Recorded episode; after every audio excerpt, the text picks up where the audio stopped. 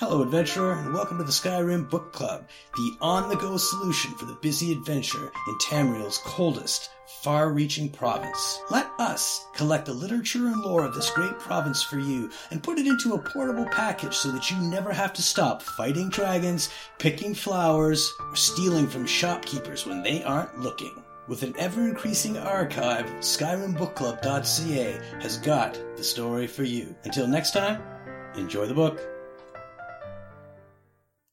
Glories and Laments by Alexander Hetrard. The glories of the Ayleid city Ceyatatar, and laments over the collapse of the Ayleid civilization. Having arrived at Gottlesfont Priory, halfway on the Gold Road between Skingrad and the Imperial City, I resolved to make a side trip to view the magnificent ruins of Ceyatatar, or Shadow of the Fatherwoods, in the ancient Ayleid tongue.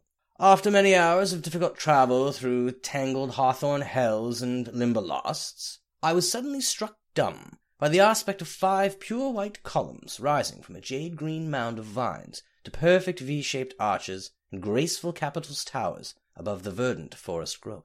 This spectacle caused me to meditate on the lost glories of the past and the melancholy fate of high civilizations, now poking like splintered shards of bone from the green grown tumulus of time swept obscurity. Within the forest tangle, I discovered an entrance leading down into the central dome of a great underground edifice once dedicated to Magnus, the god of sight, light, and insight.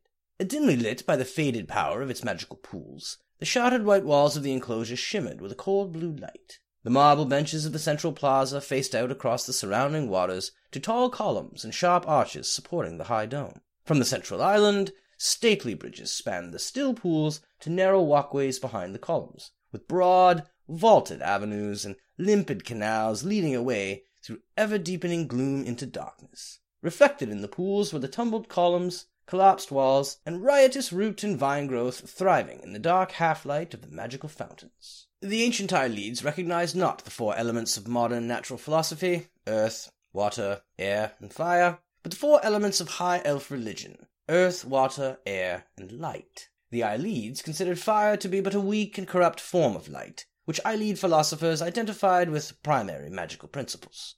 Thus, their ancient subterranean temples and sanctuaries were lit by lamps, globes, pools, and fountains of purest magic. It was by these ancient, faded, but still active magics that I knelt and contemplated the departed glories of the long dead Ayleid architects. Gazing through the glass smooth reflections of the surrounding pools, I could see, deep below, the slow pulse, the waxing and waning of the welkynd stones. The chiefest peril of these ruins to the explorer are the cunning and deadly mechanisms devised by the Ayleids to torment and confound those who would invade their underground sanctuaries. What irony, after these many years, these devices should still stand vigilant against those who would admire the works of the Ayleids. For it is clear, these devices were crafted in vain. They did not secure the Ayleids against their true enemies, which were not the slaves who revolted and overthrew their cruel masters, nor were they the savage beast people who learned the crafts of war and magic from their Ayleid masters. No, it was the arrogant pride of their achievements, their smug self assurance that their empire would last forever, that doomed them to fail and fade into obscurity.